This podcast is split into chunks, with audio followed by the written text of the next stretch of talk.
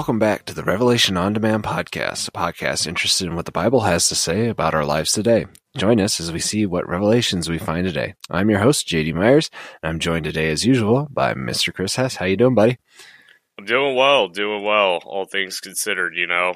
Uh just trying to level out the playing field of what's been going on in my life right now and uh, spiritually, I would say that um, I've, I've, just got a lot of good influences going, more so than the other week. Um, last time that we recorded, it was kind of tough, but all that resolved, and I, I, I'm just feeling good. Good. That's good to hear. I'm glad to hear that uh, my prayers for you have been answered. You know, because I was I keep you in my prayers, buddy. Oh, same here. Same here. All the time.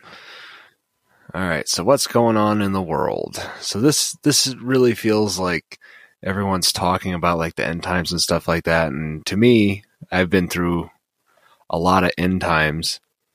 So it feels no different to me this time. So I'm guessing this isn't like the end of the world. Would you agree with that? That kind of feeling? Yeah, I mean, well, if you if you really consider it compared to right now and last year even, how much if you if you want to just take a look at the contrast, how much less unrest there's going on right now, and I mean it, it let me let me rephrase that statement. Compared to last year, we are in a more peaceful time. And if anything, last year looked like more of an end time than this year. And yet, we both agreed on the fact that last year was more than likely not the end of times. Yeah, yeah, definitely. And and if this is really the end, we don't have to worry about it as Christians. You know, we're we're we've got the winning team here. You know, so even if we die, we know where we're going. So there's always that. But as for worldly news, uh, Biden's on an executive order spree, which is interesting to say the least. And he's also cleaning up the White House of all Trump affiliations. So that's also interesting. Because if Trump would have done the same thing, the media would have been like all over him for that. right. But if anything fits the agenda of those uh, that that just so happen to belong to her to his particular party, I would argue more so than the other. Uh, not to take yeah. sides right now. Um, if anything fits to the new age progressive movement, it tends to be, um, you know, it tends to lean on his side with they're allowed to do pretty much whatever they want. But that's, yeah, that's just me. Excuse me. Yeah, no, I the one thing that I'm seeing is I'm wondering if they're having Biden do all these executive orders so that they can uh, turn on him and then put Kamala Harris in the presidency, you know, and be like, he's gone out of control or something like that. Because if they do, if they do it on his health, they'll pretty much give all the people who are saying that he's not in good enough health to run ammunition to come after them for that. Like, we told you so, we told you so. But if they go, he's become a dictator and a tyrant, so we got to take him out of the White House, that might be the route they're going. You know, you're very you're create you're very creative thinker. I, I like that about you. Um, yeah. As far as I'm concerned, I think that it's just a matter of as long as he stays completely loyal to whatever they or uh, even his VP, or, um, whatever you want to say, as long as he stays loyal to what they want, he'll he'll give it to them like he did on day yeah. one, his day one order spree and we'll we'll see about that. You never know. Um, is there right. anything that you know about that that like sort of infringes on Christian rights? Um, I know that he signs stuff about uh, abortion and stuff like that, and he's constantly talking about codifying Roe versus Wade, which pretty much just means uh, Roe versus Wade makes it legal all the way up to the point of birth. And right, then yeah. it's up to the states to decide if they allow it or not. So, um, so there's there's that. But from what I hear, the pro life movement is is still going back to the grindstone and, and doing what they did back in Obama era. So, you know, I think that's the big one. I haven't seen anything that would suggest they are going to start persecuting Christians yet, but it's only a matter of time since it's only been like two weeks and he's signed over 40 executive orders. So something, something's going to come down that pipeline that's not going to be good for us Christians. And uh, mm-hmm. it depends on how they, how they use the pandemic, honestly. Yeah, in places if, of worship, especially. Oh yeah. Yeah, no, they they've already started saying they need to open up, or else there'll be nothing left to open up. And of course, that's what everyone was saying clear back, you know, six months ago. Like, open up, or there'll be nothing left to open up.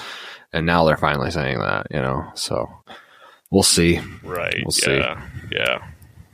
I mean, all things considered, God's got us. So yeah, no, that's that's the big thing about it. I'm not I'm not too worried because, like I said, I know where I'm going and I know that this is all in his plan. It's nothing that surprises him. So we just have to hang on and wait for for the the turn of events, you know. Because I'm not like totally free will and I'm not totally determinism. I believe that we all have, you know, kind of roles to play and that we have a decision whether we we do that role with God or against God. So I, I feel like we have a choice in that matter. You know, I don't feel like we have the choice to do absolutely anything, and you know, I don't think free will is a superpower. You know, but I definitely think we are creatures with free will.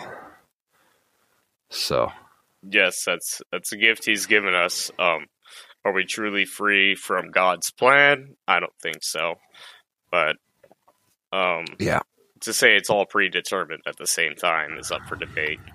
Well, uh, that's that's the that's the hard thing about understanding the type of, of what God is because He's omniscient and omnipotent. So He knows everything that's going to happen, and of course He's outside of time, so He knows at all times what everything is happening, and we have to watch it unfold in time. You know, so Right, with with free will in mind. So may, perhaps yeah. it's a number of possibilities. Um, last thing I want to do is compare the Father to Doctor Strange, but you know, oh, yeah. if we look into an infinite amount of possibilities and how you individually can walk through each path or walk through a singular one or you know mm-hmm. even have the ability to change your mind and go different ways is yeah. is very interesting. I mean, it's one yeah, way or the other, but at the same mm-hmm. time, you do have all those options.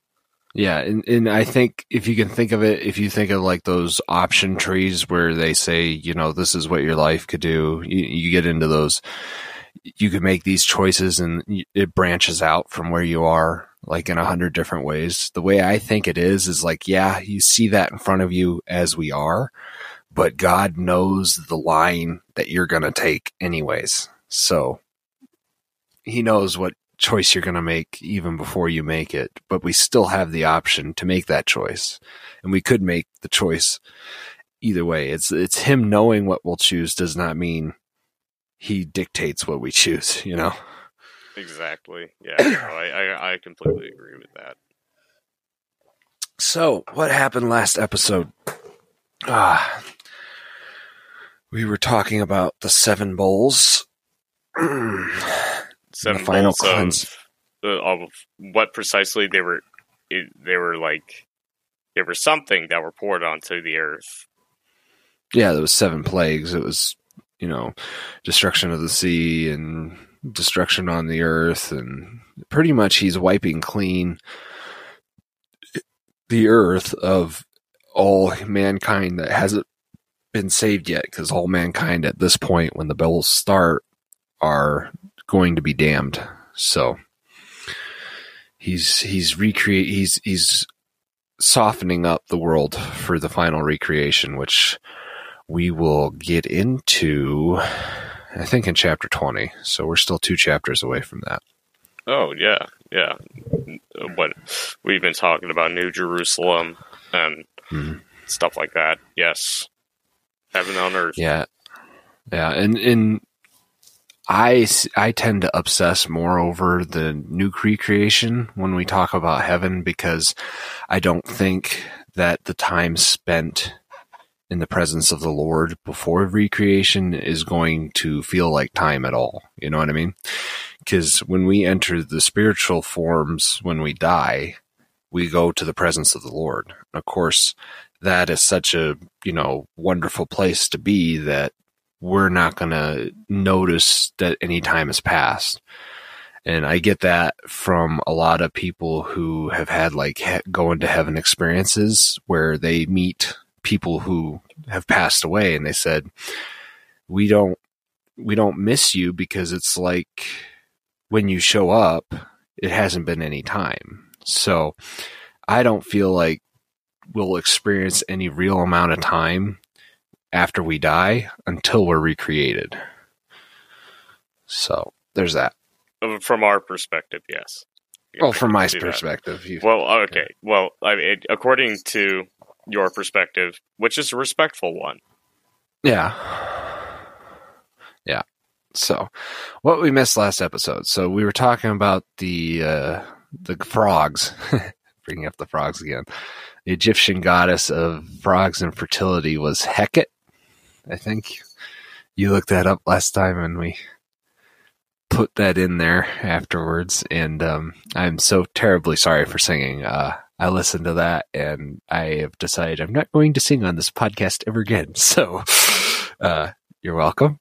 I know that I'm not the best singer, and that was just uh, really, really sad to listen to. I mean, I'll, I'll do all the singing for you, buddy. How about that? Okay, that that works for me. But that was uh, I was trying to be silly, and, and it really I didn't think it sounded good. So. You're a character. You're a character, my friend. It's all good. okay, well, if if our fans decide that they want to hear me sing again, you know, as terrible as that is, I might do it again. But we'll have to find songs that are already in public domain. nothing oh, we can yeah. get nothing we can get uh, hit with a copyright for. So we're in chapter 17 today, which is the one right after uh, the seven bowls.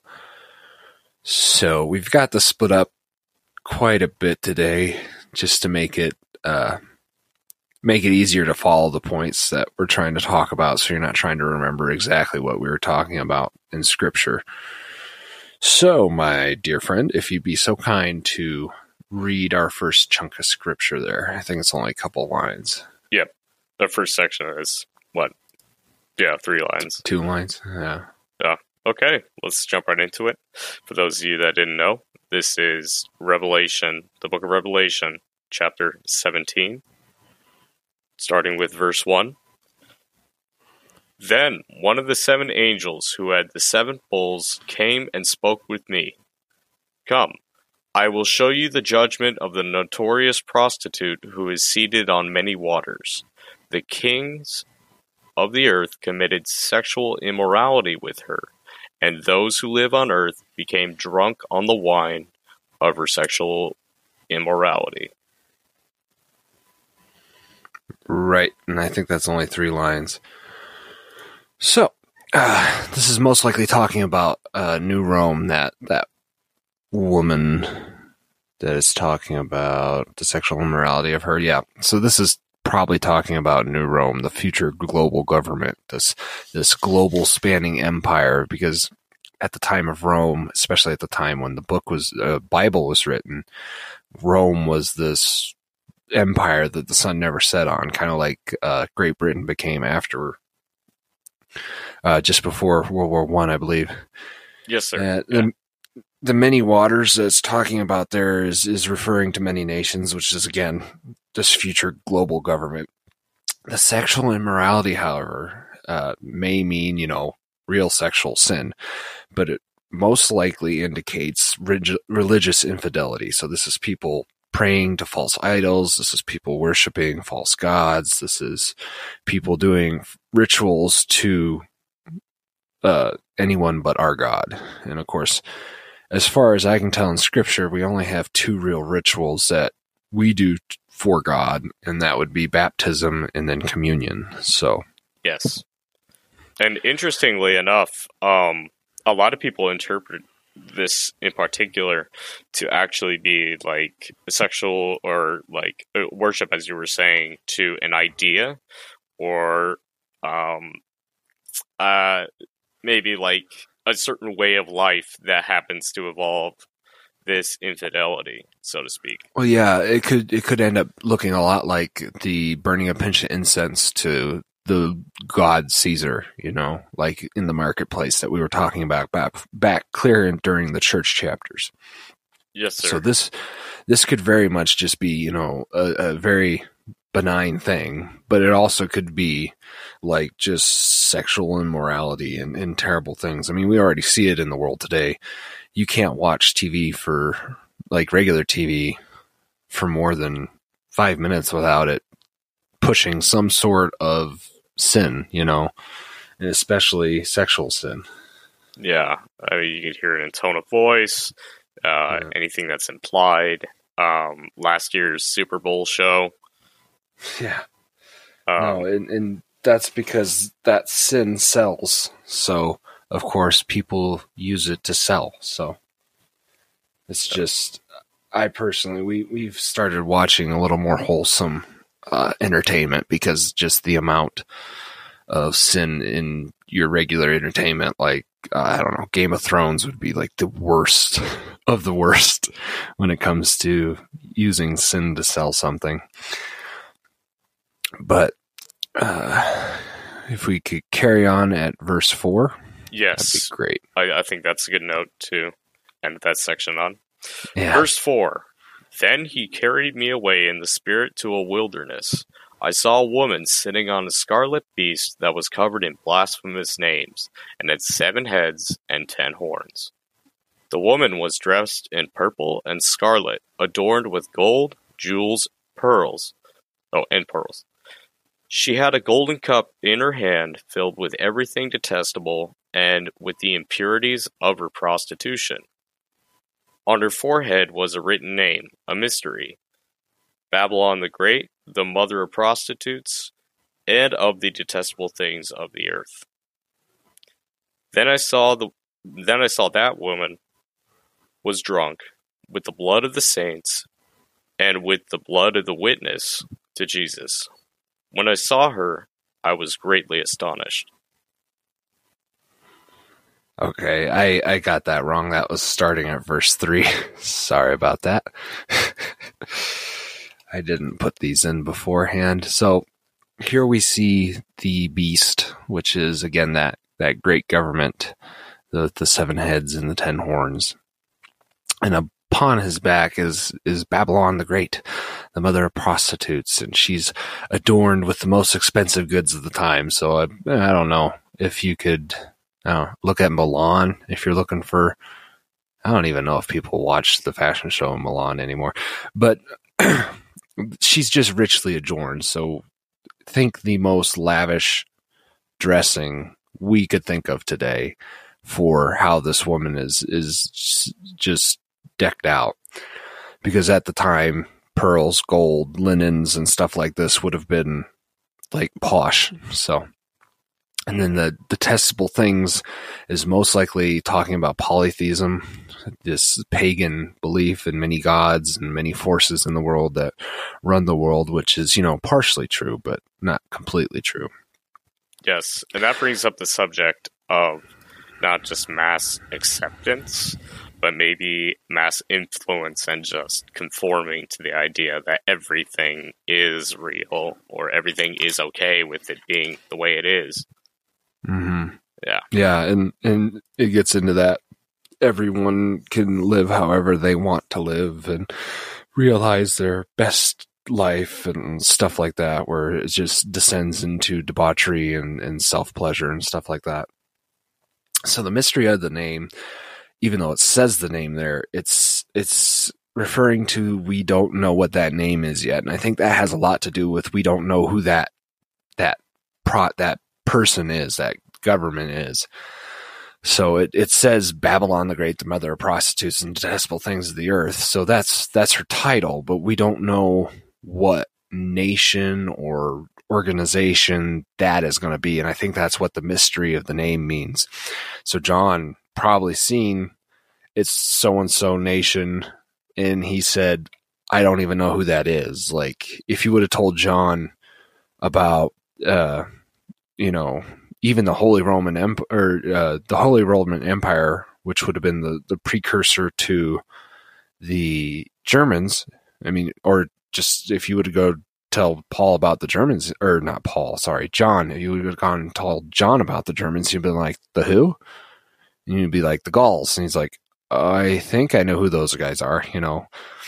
But so even a few hundred years removed, there would have been peoples and peoples groups that he doesn't know about. So when he sees whatever this is, he doesn't know the who that is. So I think that's talking about what that mystery is. So prostitutes in ancient times would wear headbands with their names on it. So this is just fully dressing out this this picture of just idolatrousness and, and debauchery and, and just sinfulness in, in the utmost. And the oh. mother of prostitutes is the place of obscenities. So uh, she is she is the birth giver of all obscenities, and you know, just think of the most irreverent people in your life, and times that by like a hundred.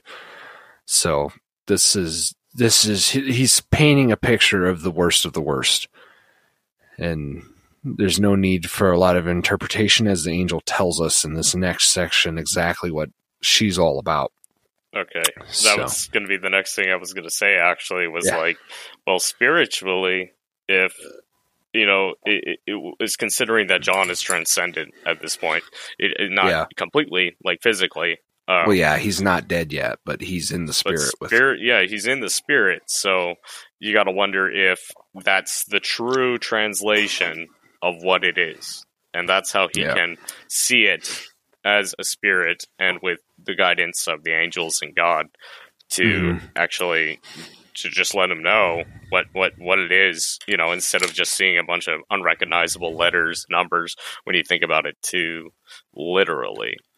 Yeah, I think if you could go back in time, John knew the name of that nation, but since he doesn't know what that nation is, he how do you explain something to other people that they don't know what it is? You know what I mean?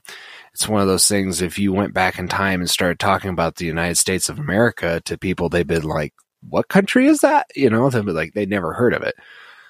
Yeah, so sounds like a made up word to me. Yeah, no, they'd be like the United States of like even if you said it in their language, which would have been Arabic or Greek or something like that, they still would have been like, "What are you talking about? Like that's not a nation." so, uh, you know, I guarantee you, John seen what the name of that nation is. It was adorned on her head, you know, but as far as it relating to anyone in his time, there was no point in writing it down. So, and I think the spirit kept him from writing it down because then if it was written down into scripture, uh, Satan would try to frustrate it just as there's enough evidence to point towards Jesus being the Messiah, but it never fully states how Jesus is going to take all the sins. It just says a Messiah is coming to take all the sins, sort of thing. It never says, you know, exactly how Jesus was crucified.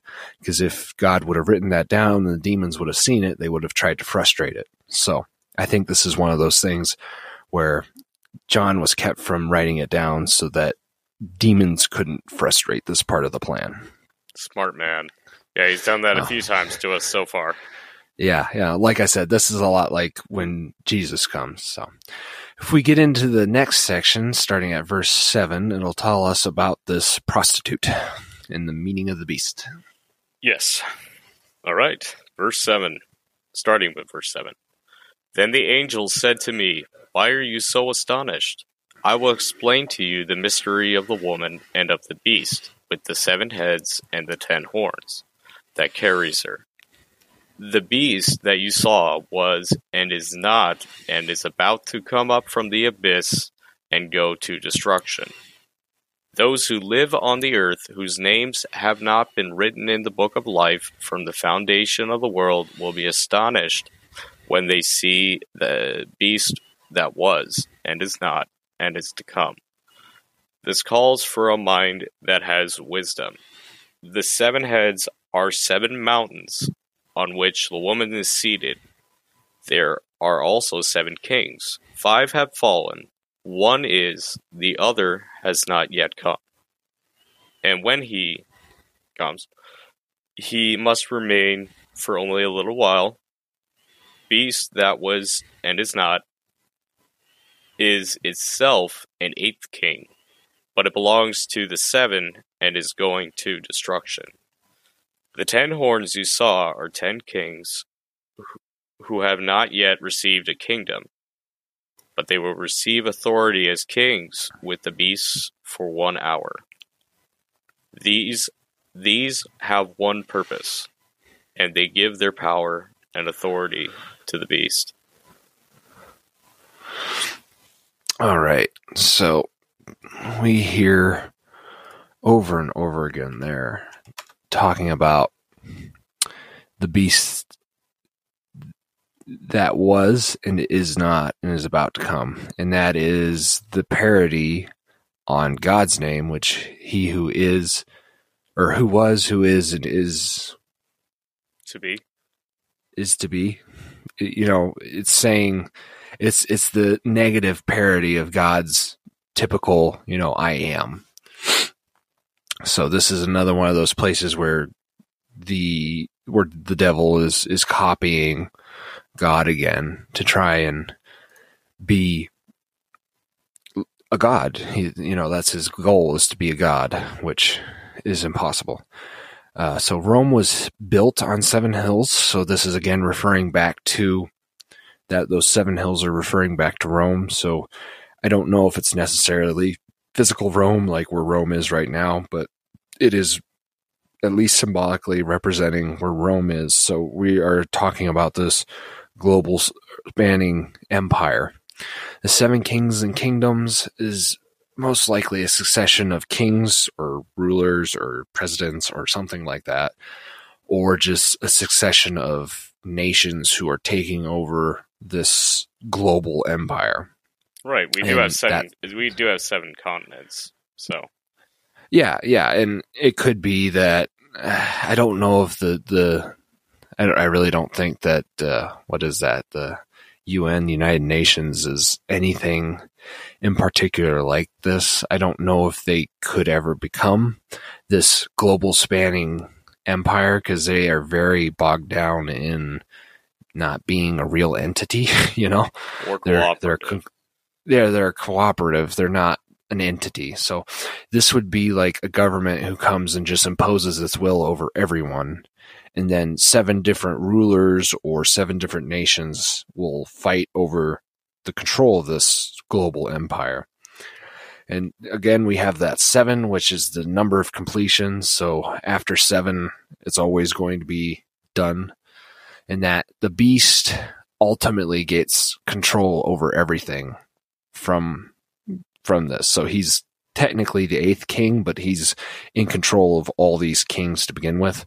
It's just by the end of it, he will have gotten everything and he'll put these 10 kings yet to come, which could be 10 new nations or something like that, and they will swear their loyalty to the beast. So when I see things in the world where there's more of a spiritual awakening or we start hearing about more pagan practices and stuff like that, especially in the roles of government, in the halls of government, that's where I hear the echoes of we could be heading towards these governments recognizing a god of some sort, a lowercase g god of some sort, as their end all be all.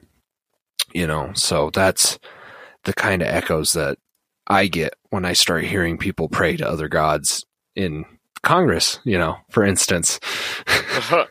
yeah, which we mentioned last episode. It's like, yeah, uh, and they did, like you said, they they swear their fealty and loyalty to the beast, and mm-hmm. you know it's it's for the sake of humanity, is what they say. You know. Yeah, no, and and the, they're gonna be, you know, Satan is an angel of light. He's not going to show his true evil hand until you know he thinks he has it all. He's he's going to be like this is for your good. This is this is better. This is and that's often what his deals are you know when you're dealing with the devil it's this will be good for you. You just don't know what you're paying for it you know? And exactly. often when you're dealing with the devil it's your soul. So. Never fun always painful. Yeah. All right. so if we on the last section starting at verse 14 yes these will make war against the Lamb, but the Lamb will conquer them, because he is Lord of lords and King of kings. Those with him are called chosen and faithful. He also said to me, The waters you saw where the prostitute is seated was seated are peoples, multitudes, nations, and languages. The ten horns you saw and the beast will hate the prostitute. They will make her desolate and naked, devour her flesh, and burn her up with fire. For God has put it into their hearts to carry out this plan, carry out his plan, by having one purpose, and to give their kingdom to the beast until the words of God are fulfilled. And the woman you saw is the great city that has royal power over the kings of the earth.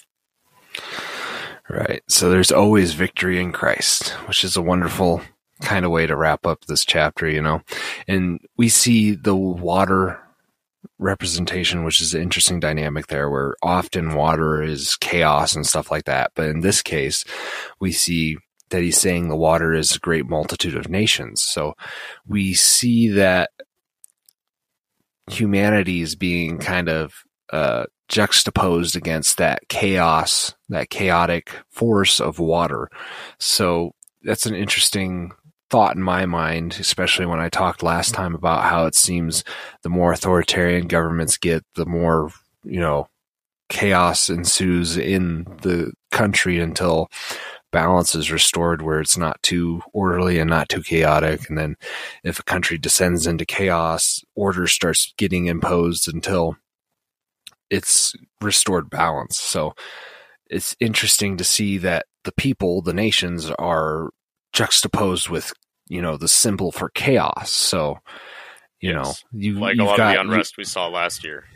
Yeah, no, and, and, and it's it's it works because you've got the beasts, which are any government. They're the order. They're the they're the imposers, and then you have the people and the nations, and they're the chaos. So it seems that we almost need that balance as much as it pains me to say, you know, whereas actually we don't need that balance because if we count, if we do everything in God, if we follow God for everything, he will impose the order on our nations. He will give our nations, if our nations correctly recognize him as God, then he will be the order over the nation. And as soon as we turn from God, he pulls up that order and he lets a beast step in, you know. So yes, it's actually kind of is also known as the water of life. Yes, and that's that. We'll get into the water of life a lot in the next couple of episodes when we start talking about New Babylon or New Jerusalem and the final recreation. There's a lot of uh, water imagery where it's not chaos, it's life. So Right. I mean, most accurately, if you're gonna refer to it as chaos like we've seen before, uh the Great Flood, if you want to talk about um parting the Red Sea or Jesus turning water to wine, Paul refusing to to believe that Jesus could walk on water, so on and so forth. Yeah, there's actually an interesting study you can do where there's patterns in the Bible, like a. Oh, I'm trying to think of one, but Jesus and God always break that pattern. So, water in the Bible from the very beginning is always chaos, destruction, this unwieldy force of nature and stuff like that. It's it's chaos and destruction. But whenever water's talked about in the type in in reference to Jesus or God, it's always life giving. It's always refreshing. It's always uh, you know cleansing. It's always making things better.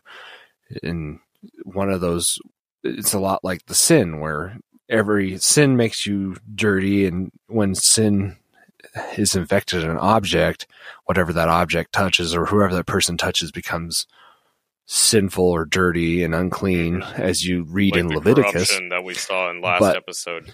Oh, yeah, yeah. But when true. Jesus touches something that is sinful or dirty, he doesn't get infected by the, the darkness. The darkness is is cleansed from him, you know, and from whoever he touches. So you you get this recurring themes in the Bible where throughout the entire Bible there's this one theme that always means the same thing like the water. And then when it comes to Jesus or God, in some way they turn that around and they break that that typical trend or that typical, you know, adherence to the pattern. So right now, water is always chaos and stuff like this. But when we get into the final chapters here, we'll see water becomes life, it becomes renewing, it becomes cleansing. Whereas normally it's just destructive and, in chaos. So, so yeah, again, that woman well is new Rome or, or New Rome. And that would be, oh yeah. And where they said they, they, they'll give, uh, that woman over to the others. So this is talking about how this global government will rise up and take control of everything and then they'll start eating their own. I mean, we've seen this a little bit already, not to get too political, but we've seen this where the people in power are now starting to fight over who's pure enough to lead. So that that's got a lot to do with that cleansing the White House of what Trump brought in where if you're not pure enough, they're they're doing these purity checks. They're going to remove you. So, and they're doing it to their own people. It's not like they're doing it to their enemies anymore, because their enemies are all removed. So, infighting, we, yes, yes, it's and that this constant. this is talking about yeah, this is talking about infighting in in the great kingdom, right there before the kings of the earth are handed over it shows you how much so. honest disorder there really is. Yeah, and it, and it goes to show you you can see echoes of these archetypes even in today. That's why I'm saying, you know, we see these these oppressive groups rise up and then as soon as they have power they start infighting and they start going after each other and then they start losing power. So we, we see echoes of these archetypes, sorry about that, even today. So, yeah, absolutely, yeah, mm, yeah. Echoes so, of the past. Yeah, or echoes into the future. that too. That's why we're here. Yeah. Uh, so, anything else to add? Any questions that burning through your skull?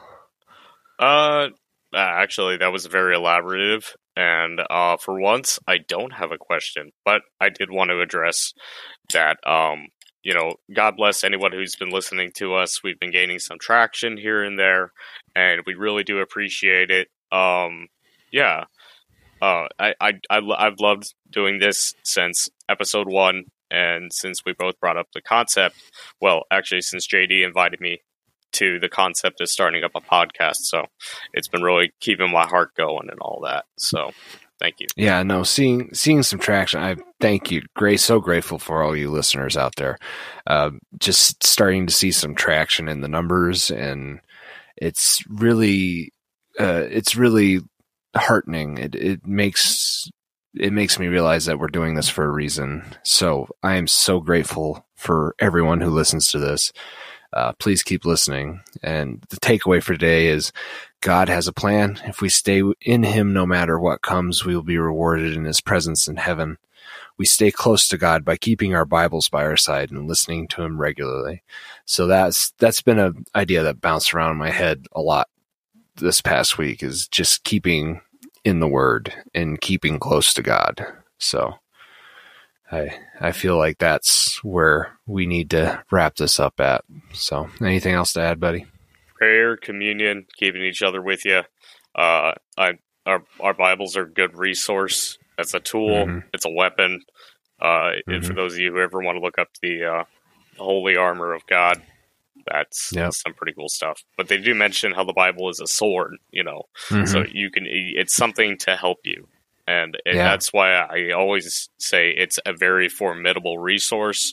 Anyone who's been like, you know, well, it's well, it's well outdated, or it's just a boring thing or you got to be kidding me it's a joke it's really not i mean Mm-mm. just re- refer to it on a serious note refer to it and see how far you can get yeah it, it speaks on almost every important topic that has to do with life and even even if it's couched in you know really old terms and in a worldview that's hard to understand at times because we have to you know kind of turn back time when we're reading the Bible, it speaks on every single thing. And I've I've always found an answer to my troubles when I turn to the Bible.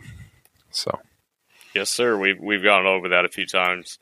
Uh, yeah. though anyway, uh, I'm gonna peace out. So thank right. you, JD. Thank you, audience. Thank you. Yep. Have a wonderful day. All right.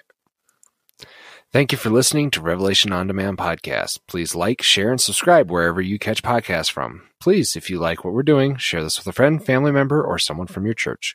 This is a completely private venture and we receive no funding from any sources. If you have any comments, questions, or concerns, please feel free to contact me at revelationondemand at gmail.com. God bless and see you next time.